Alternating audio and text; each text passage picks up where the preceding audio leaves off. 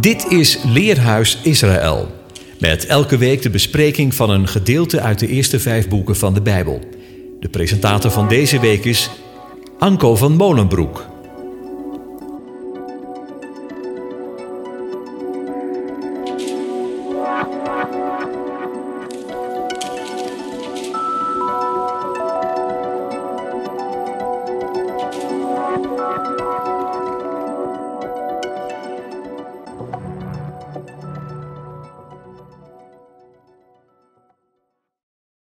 Beste luisteraars, opnieuw van harte welkom in het leerhuis van Radio Israël. Psalm 119, vers 49 en 50 zegt in de Naardense vertaling: Gedenk het woord tot uw dienaar, waarmee ge bij mij verwachting hebt gewekt. Getroost heeft dat mij in mijn ellende, ja, uw toezegging heeft mij doen herleven. We leven in verwarrende tijden, waarin we moeite moeten doen om uit de veelheid van informatie overzicht te houden. Wat is waar wat is half waar? Wat is niet waar? Wat is een mening en wat is een feit? En onmiskenbaar leven in de tijd van dwaling, misinformatie en fake news. We hebben nu eenmaal informatie over onze omgeving nodig om te overleven. Anders tasten we in het duister. Worden we onzeker, angstig, gestrest. Maar wiens woord kun je vertrouwen? En hoe kun je de bedoeling van een ander begrijpen als je maar halve gezichten ziet? Hoe kom je echt met elkaar in verbinding als je thuiswerkend alleen maar in hoeft te loggen? Als je op straat met een boog om elkaar heen loopt? Luisteraar, ik verwoord een paar van de vele vragen die ik heb. Het zijn wellicht ook jouw vragen. Er is echter een woord dat niet onderhevig is aan verlies, aan waarde en aan waarheid. Daarover heeft David het in Psalm 119. Gedenk het woord. Gedenken, herinneren, dat is het woord zagar. Onze herinnering is terugdenken aan. Maar Zagar is meer dan dat. God herinnert zich Noach en al het levende. En hij deed de wind over het water gaan, zodat het water tot rust kwam. Zie, dat is herinneren. Als God zich iets of iemand herinnert, dan handelt hij ook daarnaar. Herinneren en handelen horen bij elkaar. God herinnerde Rachel en hij opende haar baarmoeder. En daarom is er ook verwachting, Daarom is er troost, de Gamma. Daar is ook Noach van afgeleid. Troost in de ellende. In de uitlandigheid, dat is de plek waar je je niet thuis voelt. En misschien voelt dat nu ook wel zo. Deze samenleving is niet de plek waar ik me thuis voel. Ja, uw toezegging heeft mij doen herleven. Uw spraak heeft mij doen herleven. Daarin zit het woord leven, ga ja. Herinneren en handelen, verwachten, troost en leven. Hoe zouden deze woorden kunnen passen bij de parasha van deze Shabbat? Op het rooster staat de parasha Chaye Sarah, het leven van Sarah, naar de eerste woorden in Genesis 23 vers 1. De parasha loopt door tot Genesis 25 vers 18 en de Haftara is uit 1 Koningen 1 vers 1 tot 29. Uit het Tweede Testament wordt gelezen Johannes 4 vers 3 tot 14. De levensdagen van Sarah worden 100 jaar en 20 jaar en 7 jaren. Dat zijn de jaren van de levensdagen van Sarah. En dan sterft Sarah. Is dat niet een beetje een misleidende titel, de levensdagen van Sarah? Maar we lezen over haar sterven. Wat wordt er nu eigenlijk over die levensdagen van Sarah verteld? We lezen over de onderhandeling van haar man Abraham over een eigen graf. Het centrale gedeelte van deze parasha gaat al helemaal niet over Sarah, maar over een bruid van Isaac. Ja, we lezen zelfs dat Abraham een andere vrouw trouwt, Ketura. Bij haar krijgt hij zelfs nog zes zonen. Dus de levensdagen van Sarah? Dat levert bij mij een vraagteken op. Waarom worden we zo uitgebreid onderwezen over de onderhandeling van Abraham over een eigen graf? Heel Genesis 23 gaat hierover. En we lezen wel over Abraham, maar niets over Isaac. En zo kunnen we nog meer vragen stellen. En daarom zullen we ons in dit leerhuis richten op dit ene hoofdstuk. We zullen Genesis 23 in gedeelten onderzoeken. En als thema kies ik een kostbaar graf. Eerst kijken we dan naar Sarah, daarna naar Efron en tot slot zien we Abraham. Maar laten we het hoofdstuk eerst samen lezen. Genesis 23. Sarah leefde 127 jaar. Dat waren de levensjaren van Sarah. En Sarah stierf in Kiriat Arba, het tegenwoordige Hebron in het land Canaan. Abraham ging de tent in om rouw te bedrijven over Sarah en haar te bewenen. Daarna stond Abraham op, ging weg van zijn doden en sprak tot de zonen van Get: Ik ben slechts een vreemdeling en bijwoner bij u, maar geef mij toch bij u een eigen graf, zodat ik mijn doden kan uitdragen en begraven. De zonen van Get antwoordden Abraham en zeiden: Luister naar ons, mijn Heer, u bent een vorst van God in ons midden. Begraaf uw doden in het beste graf wat wij hebben. Niemand van ons zal u zijn graf weigeren om uw doden te begraven. Toen stond Abraham op, boog zich voor de bevolking van dat land, de Hethieten, en sprak tot hen: Als het met uw goedkeuring is dat ik mijn doden uitdraag en begraaf, luister dan naar mij en pleit voor mij bij Efron, de zoon van Zogar, zodat hij mij de grot van Machpela, die hij bezit en die aan de rand van zijn akker ligt, zal geven. Laat hij mij die voor de volle prijs geven, zodat ik een eigen graf heb te midden van u. Efron nu zat te midden van de Hethieten. En Efron de Hethiet antwoordde Abraham ten aanhoren van de Hethieten, van allen die naar de poort van zijn stad gekomen waren. Nee, mijn heer, luister naar mij. Die akker geef ik u, en de grot die erop ligt, geef ik u ook. Voor de ogen van mijn volksgenoten geef ik u die, begraaf uw doden. En toen boog Abraham zich neer voor de bevolking. En hij sprak tot Efron ten aanhoren van de bevolking van dat land. Als u werkelijk Efron bent, luister dan toch naar mij. Ik zal u geld voor de akker geven. Neem het van mij aan, zodat ik mijn doden kan begraven. Efron antwoordde Abraham en zei: Mijn heer, luister naar mij. Een stuk land van vierhonderd sikkel zilver. Wat maakt dat voor verschil tussen mij en u? Begraaf uw doden.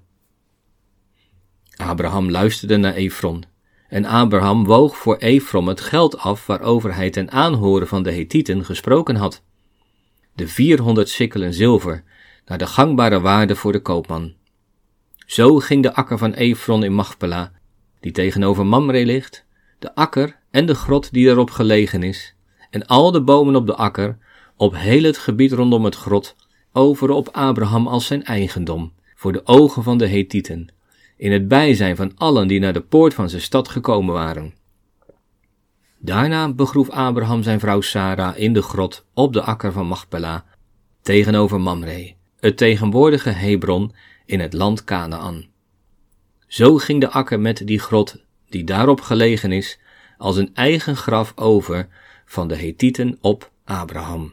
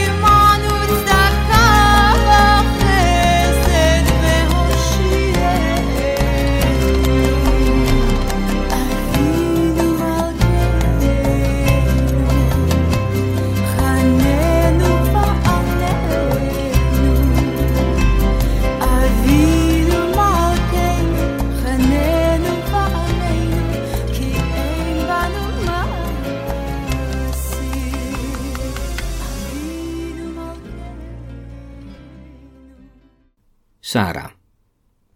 Laten we eerst eens kijken naar de indeling en de structuur van het hoofdstuk. De verteller werkt heel bewust aan het verhaal. Op de website van Radio Israël vind je een link naar deze structuur. Deze literaire structuur noemen we een chiasme, een kruisstelling. Dat is een thematische methode om een verhaal te organiseren. We komen een chiasme veelvuldig in de Bijbel tegen. Ik denk wel eens dat er op nagenoeg elke bladzijde in de Bijbel wel een chiasme te vinden is.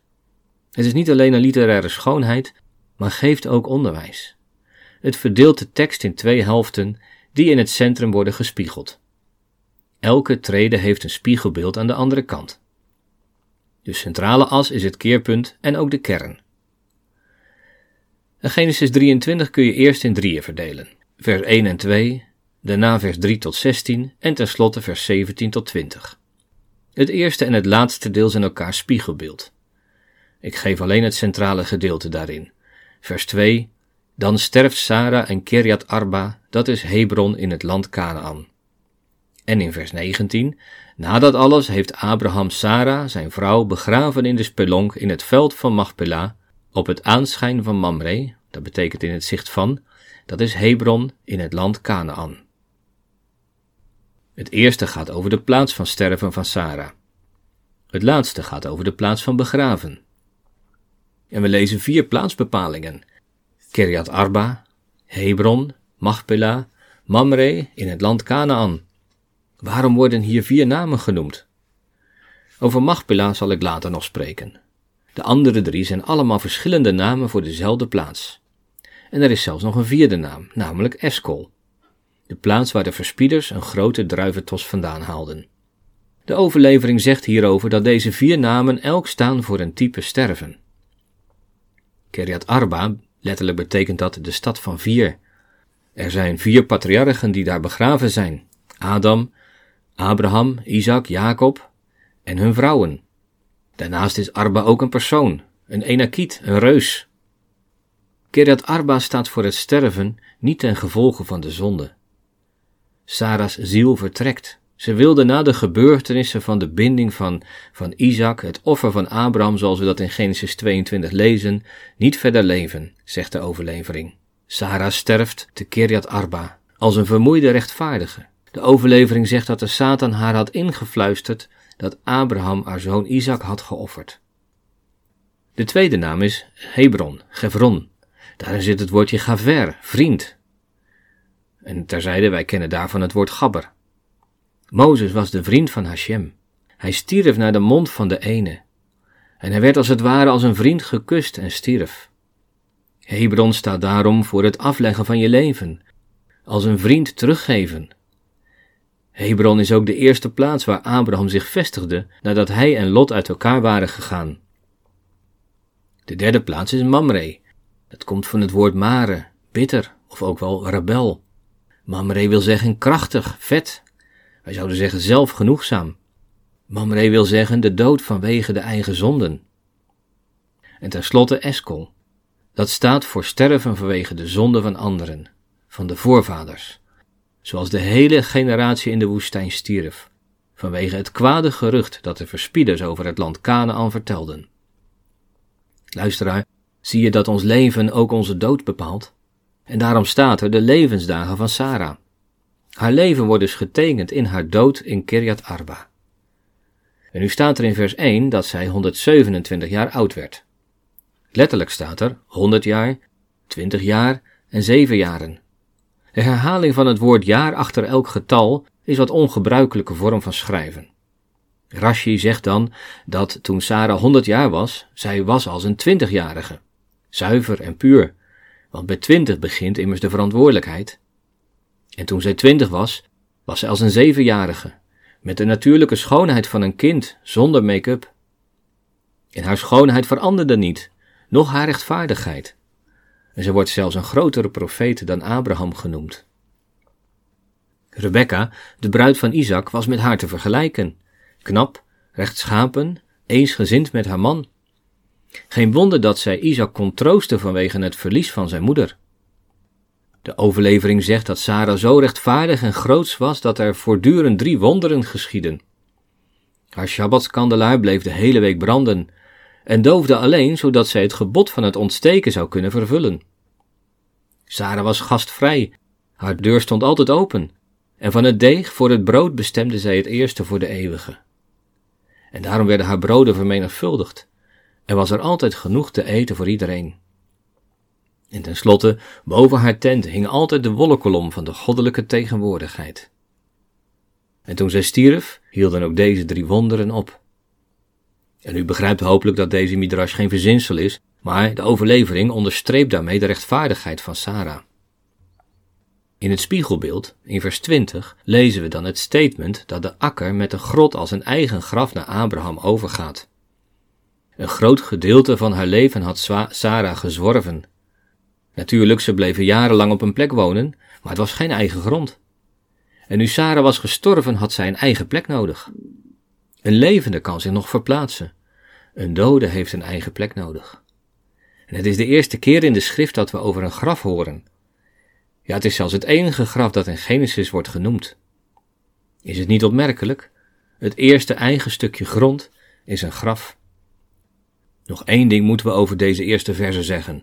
Abraham komt binnen om Sarah te beklagen en haar te bewenen, vers 3. Er staat niet dat Abraham de tent binnengaat, maar dat is wel aannemelijk. Abraham is als het ware onzichtbaar in zijn rouwbedrijven. En nu staat er dat Abraham eerst klaagt en daarna weent. De overlevering merkt op dat dit een ongebruikelijke volgorde is. De eerste drie dagen waren om te bewenen, dan spreekt het gevoel. De eerste zeven dagen zijn om te klagen, dat wil zeggen om met verstand over de daden van de doden te spreken. En de eerste dertig dagen toont men de rouw door de kleding en het niet knippen van het haar. En na die dertig dagen, zegt de eeuwige, ben je niet meer meelevend dan ik. Hier is de volgorde omgedraaid. Eerst klagen, dan wenen. Waarom is dat? Dat is vanwege Sarah's rechtvaardigheid en wijsheid, zegt de overlevering. Die werd eerst genoemd en daarna ging het huilen door. De wijzen schrijven de letter kaf, een open hand, in het woord voor wenen, baka, kleiner dan de andere letters. Dat is, zegt Heers, om aan te geven dat de rouw van Abraham niet zijn diepe rouw om Sarah liet zien. Was Abraham onzichtbaar in de tent, in vers 17 en 18, het spiegelbeeld, lezen we dat het graf duidelijk omschreven is, voor één uitleg vatbaar, voor de ogen van de Hethieten, in het bijzijn van allen, in de poort het eigendom van Abraham wordt. Het eerste is verborgen, het tweede is openbaar. Zie je hoe belangrijk al deze plaatsbepalingen zijn? Hoe komt Abraham aan deze spelonk? En dat gaan we in het tweede gedeelte bestuderen.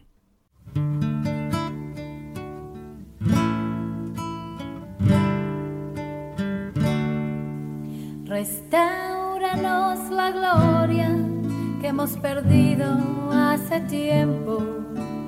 Haznos uno en ti, judío y gentil. Juntos nos levantaremos a alcanzar a las naciones, unidos hoy en ti, judío y gentil. Pues la llave de Abraham ha sido dada a la humanidad y la llave de Abraham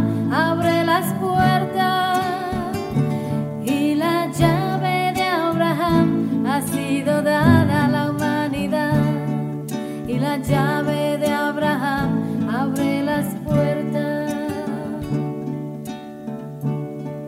Restore, restore the glory that we lost so long ago. Make us one in you, Gentile and Jew.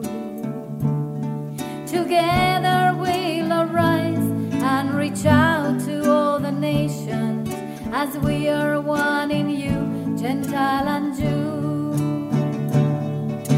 the key of Abraham has been given to mankind, and the key of Abraham opens all doors. For the key of Abraham has been given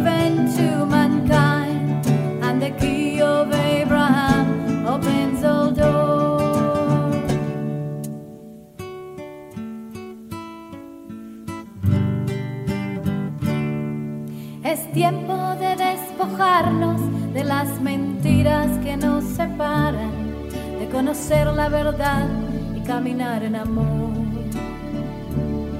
Injertados en el olivo, Israel, gentil y judío, alcanzando a las naciones con poder.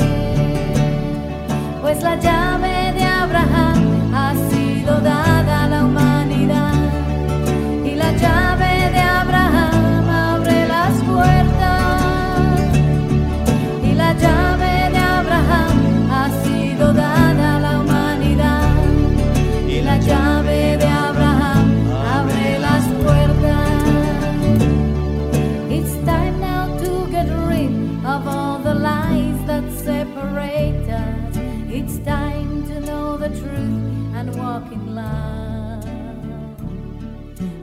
in the olive tree Israel both Efron.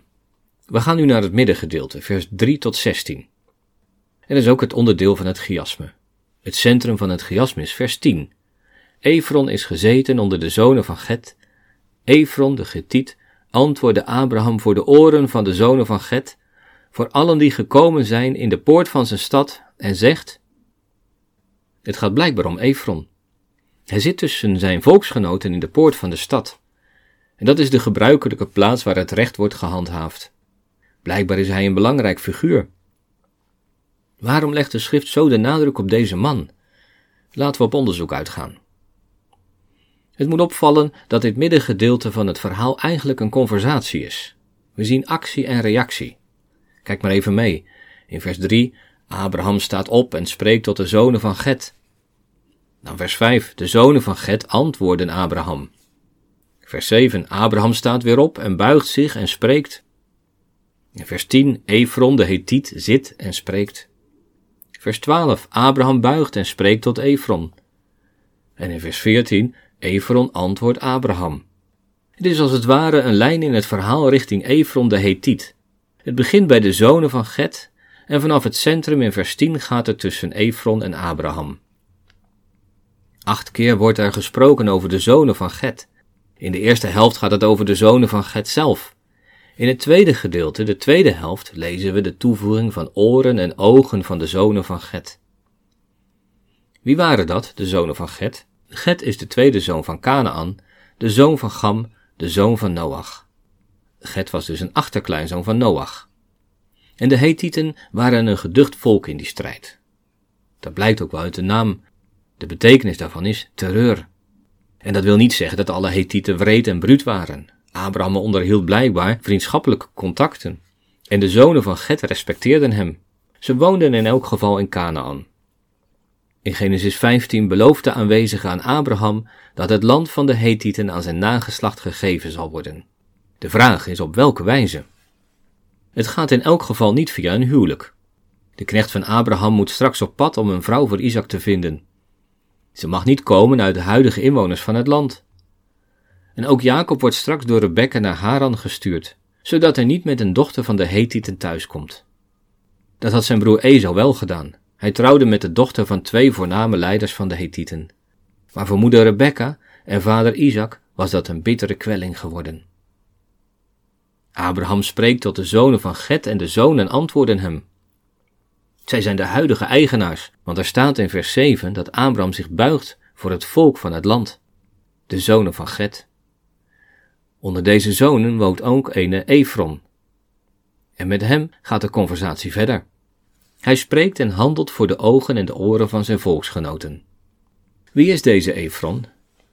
Nu, veel is er niet over hem bekend. Hij is de zoon van Tsogar. Dat betekent geelbruin of taankleurig. Hij zag er blijkbaar als een getaande man uit. Zo'n verweerde huid die je krijgt als je veel buiten werkt. Efron daarentegen betekent reekalfachtig. Efer betekent kalf. En een far is een koe. Dat ziet ook op de vruchtbaarheid. Afar is het stof waaruit de mens is gemaakt. Over is het hert waar het hooglied over zingt. Mijn liefste is een ree, een hert. Nu staat er dat hij woont onder de zonen van Get. Of, zoals de HSV vertaalt, te midden van. Nu komt dat woordje tavek best veel voor in de Bijbel. Dat begint al bij het begin. Het uitspansel is te midden van de wateren. En dat uitspansel maakt scheiding tussen de wateren en wateren. Er is water onder en er is water boven het gewelf. Ook de boom des levens stond te midden van de hof, ook de boom van kennis van goed en kwaad. Ook deze bomen brengen een scheiding aan, ze maken het verschil. En dan Noach die te midden van zijn tent ligt. Hoewel bedekt door de tent, ligt hij naakt. En hij zorgt voor de scheiding tussen zijn zonen. En om niet meer te noemen, gaat de eeuwige midden tussen de stukken door van het gedeelde offer van Abraham in Genesis 15. Kortom, de plek te midden is een manier van onderscheid maken, van scheiding maken. Efron onderscheidt zich blijkbaar van zijn volksgenoten. Is hij de voornaamste? Wie zal het zeggen? In elk geval bezit hij ook een stuk land waarop een grafspelonk is, de spelonk van Machpela. Dat betekent dubbel, omdat er twee ruimtes in, het, in de grot waren, twee kamers. Het geheel ligt aan de rand van een akker en is omgeven door bomen. Het ligt in het zicht van Mamre, dat is de plaats waar Abraham zijn tenten heeft opgeslagen. Abraham leefde na de vernietiging van Sodom en Gomorra meer dan twintig jaar in Beersheba. Waarom vertrok hij naar Hebron? De overlevering zegt: Abraham en Sarah verlangden vele jaren begraven te worden bij Adam en Eva. Maar ze wisten niet waar de plaats was. Op de dag dat de geboorte van Isaac werd aangekondigd, ging Abraham een dier voor het feest uitzoeken. Een van de kalveren rende weg in een spelonk.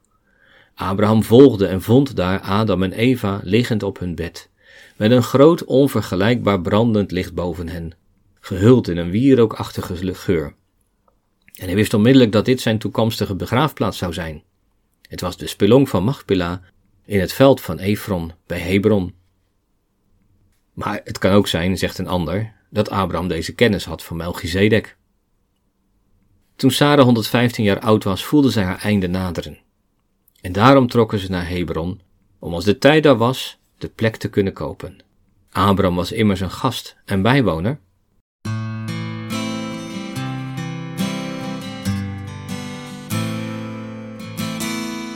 Hear, O Jerusalem, sons of Abraham, it's for the hope of Israel I sing. You're sent to be a light unto the nations of the world, chosen as a witness of the King. Shema Yisrael, Adonai Chai. My heart is heavy for you now. Hearken to the voice of Elohim inside your heart. Seek the Lord while yet he may be found. The mighty God of Jacob, Isaac, Yeshua's calling you back to your promised land. La la la la la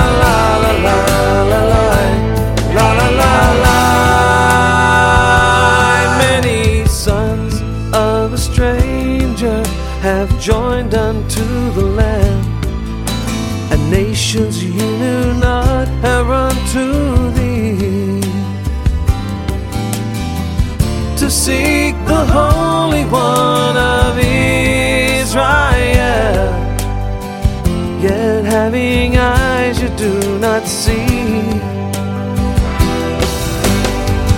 The mighty God of Jacob, Isaac, and Abraham, Yeshua's calling you back to your promised land. La la la la la la.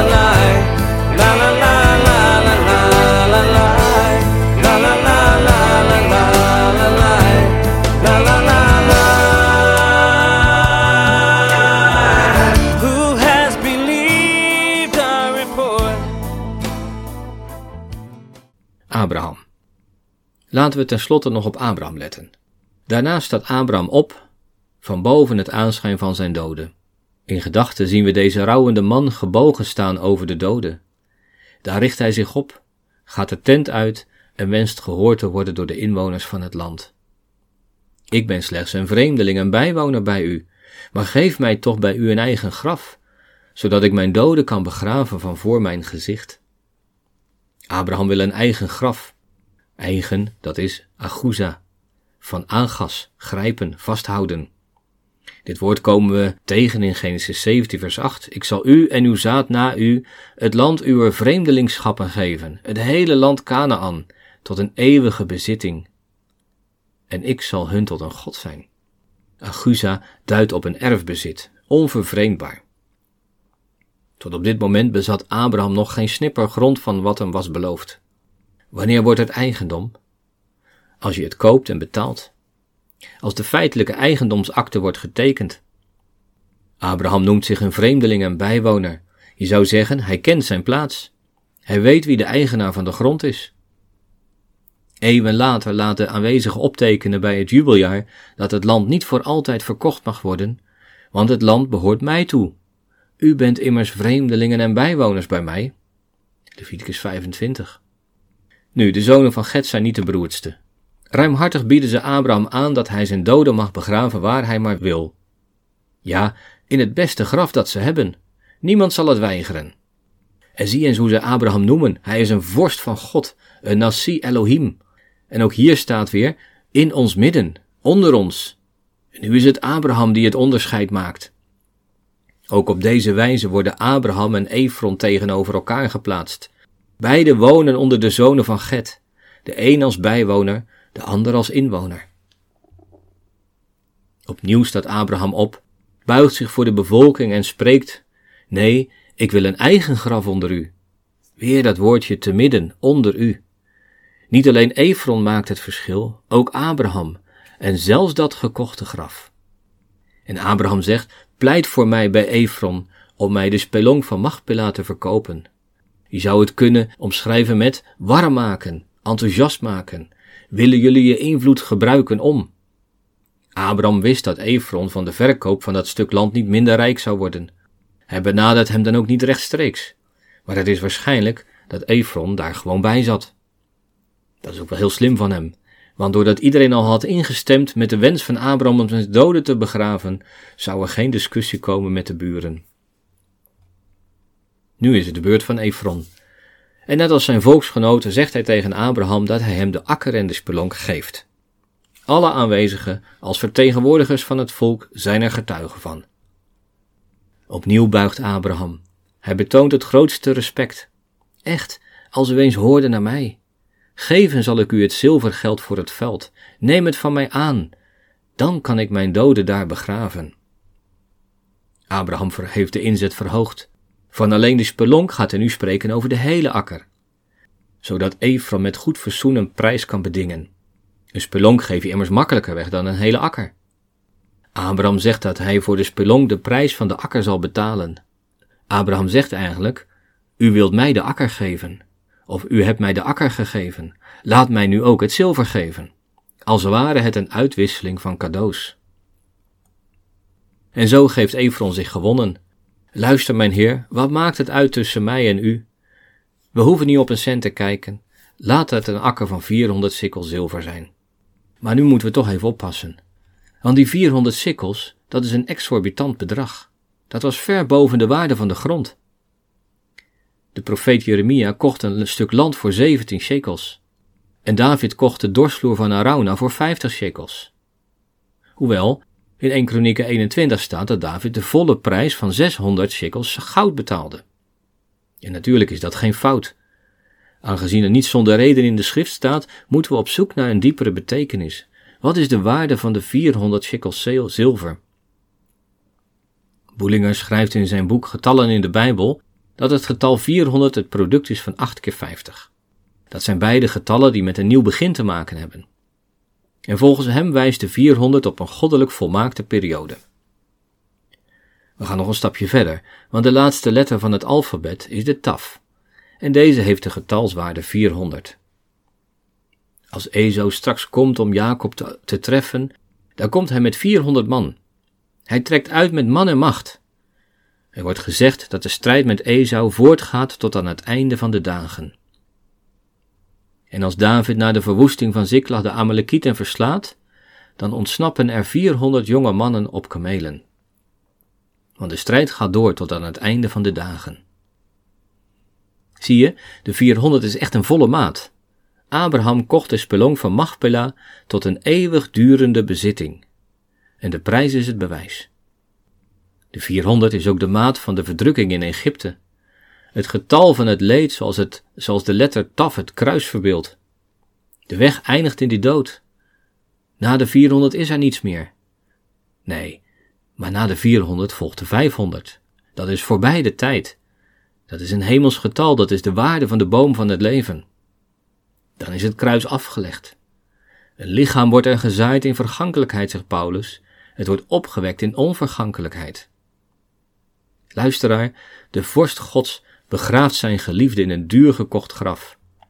Dat graf is het eerste stukje land dat Israël in eigendom krijgt. Het is een eeuwigdurend erfbezit. Het is een kostbaar graf. Kostbaar vanwege de prijs die werd betaald. Kostbaar vanwege de inhoud.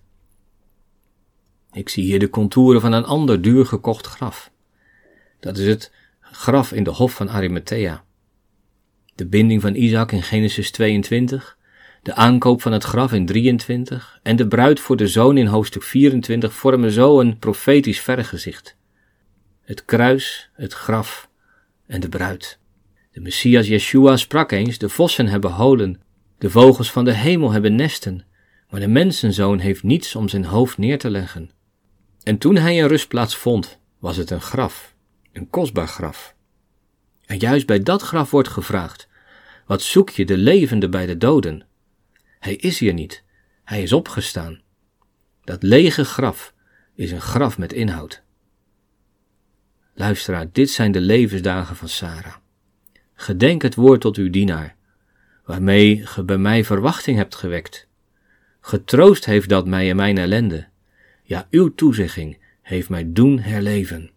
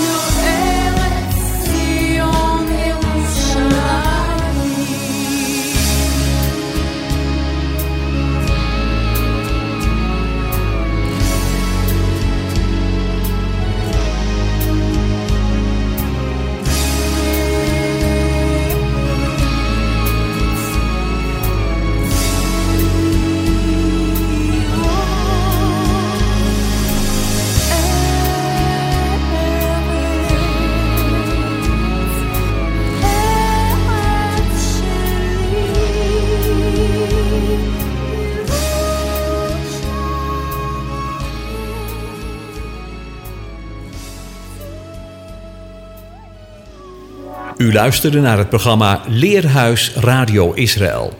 Een wekelijkse studie aan de hand van de Bijbelgedeelten die wekelijks door de Joodse gemeenschap worden gelezen. Heeft u een vraag of opmerking? Stuur dan een e-mail naar info-apenstaatje radioisrael.nl. Het leesrooster vindt u op onze website.